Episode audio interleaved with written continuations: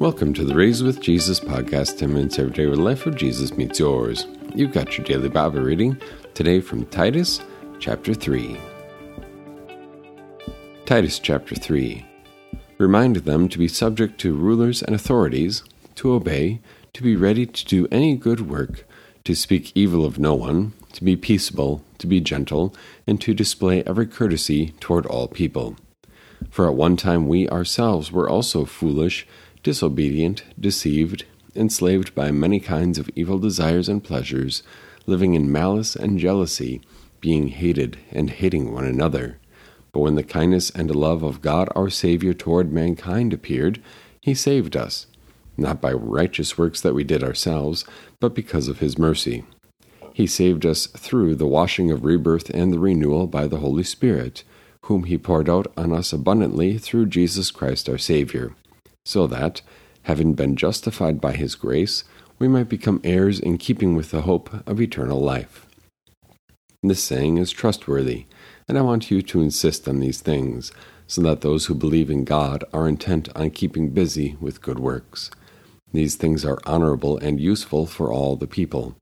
But avoid foolish controversies, genealogies, rivalries, and quarrels about the law, because these are useless and fruitless reject a divisive person after a first and second warning, because you know that such a man is twisted and is sinning. He condemns himself. When I send Artemas or Tychicus to you, make every effort to come to me at Nicopolis, for I have decided to spend the winter there. Do your best to help Zenas the lawyer and Apollos for their journey, so that they are not lacking anything. Let our people also learn to busy themselves with good works when urgent needs arise, so they are not unfruitful. Everyone who everyone with me sends you greetings. Greet those who love us in the faith. Grace be with you all. Amen. This is the word of our God. As Paul concludes his letter to Titus here, he turns his attention a little bit further out from the doctrine of the faith to the application of that doctrine in civic life. And we see that sound doctrine produces sound civic life. Members of God's new people are to be obedient to the governmental authority, to be active and energetic in the pursuit of civic good, that is, good for my neighbor, good for my community, and living as a good and godly upright citizen. That we are to show all people that gentle and winning Christian courtesy, I suppose, which has been built into us by the goodness and love of God our Savior, as Paul talks about in um, chapter 3, verse 4 here. But when the kindness and love of God our Savior toward mankind appeared, that that kindness and love toward all people is directed toward each of us specifically. And as he goes on in the following verses, verses 5 through 7, talking about that kindness and love applied to us individually, especially through baptism. And he takes up kind of the order of. Um, the order of experience of salvation as the Christian has experienced it in verses 5 through 7. Because in baptism, the Christian has been buried with Christ and has been raised to a new life with him.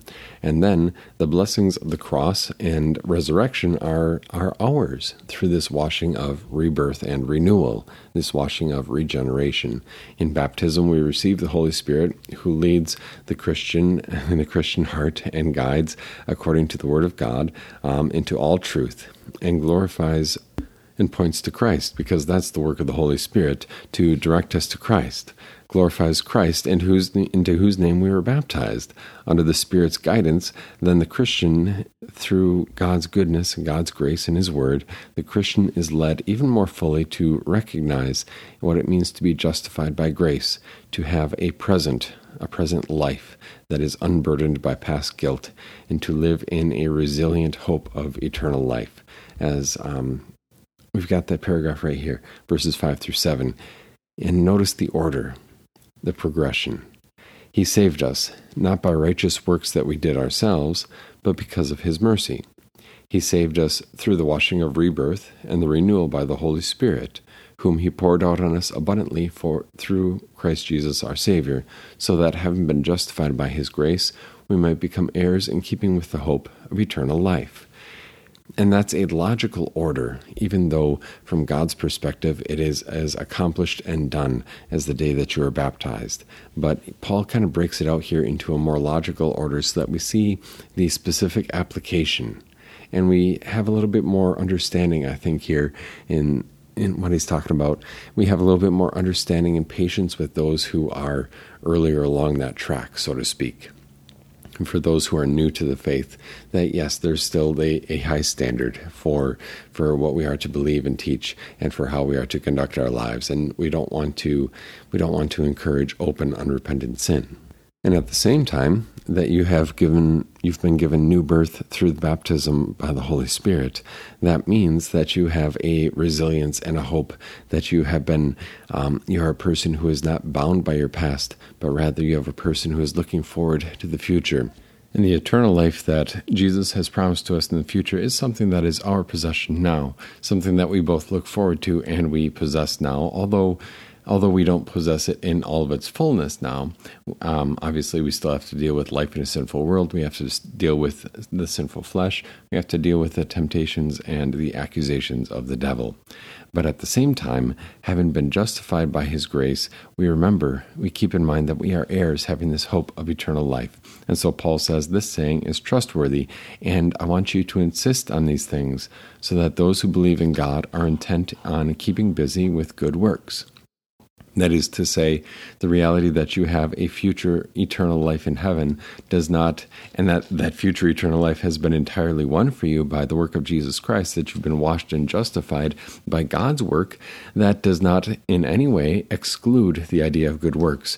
Rather, that present and future reality means that the life that you live here is a life lived to the glory of God, that it is a life filled with good works according to your vocation. And we've talked about that concept before, I believe.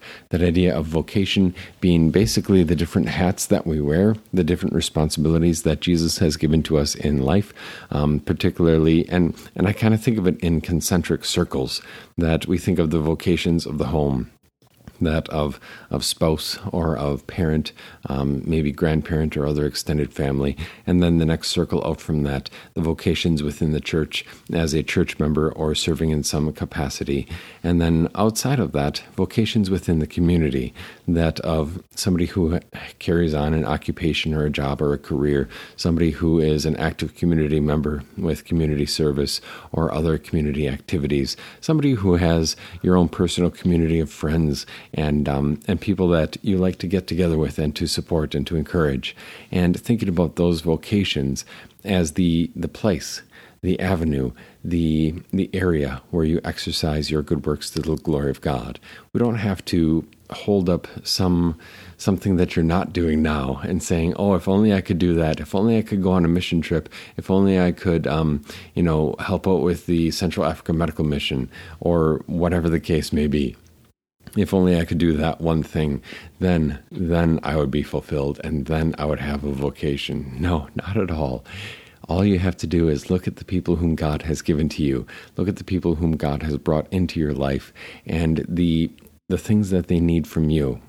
The responsibilities that you have toward them, the the blessings that you bring to their life and the blessings that they are to you and blessings that are unique to you and unique to that specific relationship.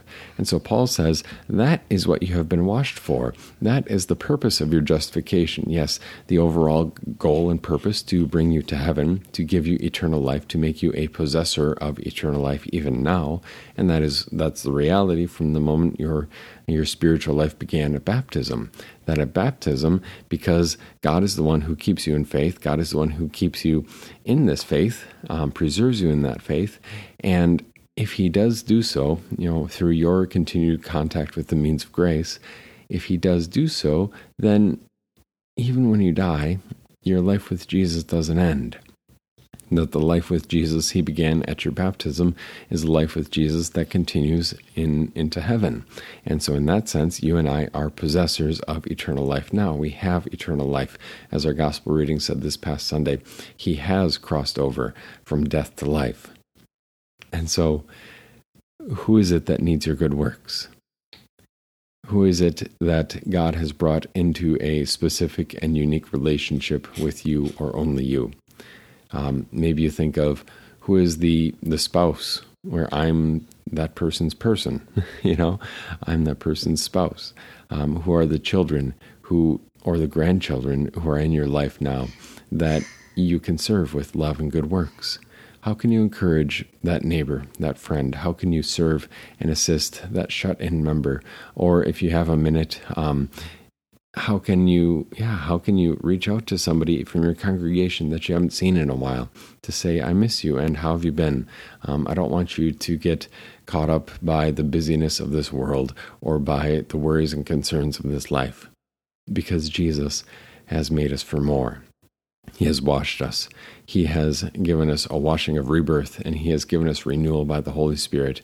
This Holy Spirit He has poured out on us abundantly through Christ our Savior. We have been justified by His grace. We are heirs in keeping with the hope of eternal life. My guess is that once we start getting into those topics a little bit more, how do we exercise our vocations? How do we carry out godly living within the home, within the congregation, within the community? That as you get into that topic, um, there's a lot more that could be said. And uh, coming up in the next week or so, you'll have a preview episode for an occasional feature that we'll be featuring here at the Raise with Jesus podcast. Uh, you'll get to meet my wife, Desiree, and we're going to talk a little bit about marriage and some different aspects of, of marriage and different elements of life together at home under the Lord's grace. And so we thank you for joining us here today at the Raise with Jesus podcast. Um, and as you go about your day, as you go about your day, um, just keep in mind who are you? You have you are one who has been saved, not by righteous works that we did ourselves, but because of Christ's mercy. He saved us through the washing of rebirth and renewal by the Holy Spirit. He has saved us for eternal life and to carry out good works here to His glory. Thanks so much for joining us. God bless your day.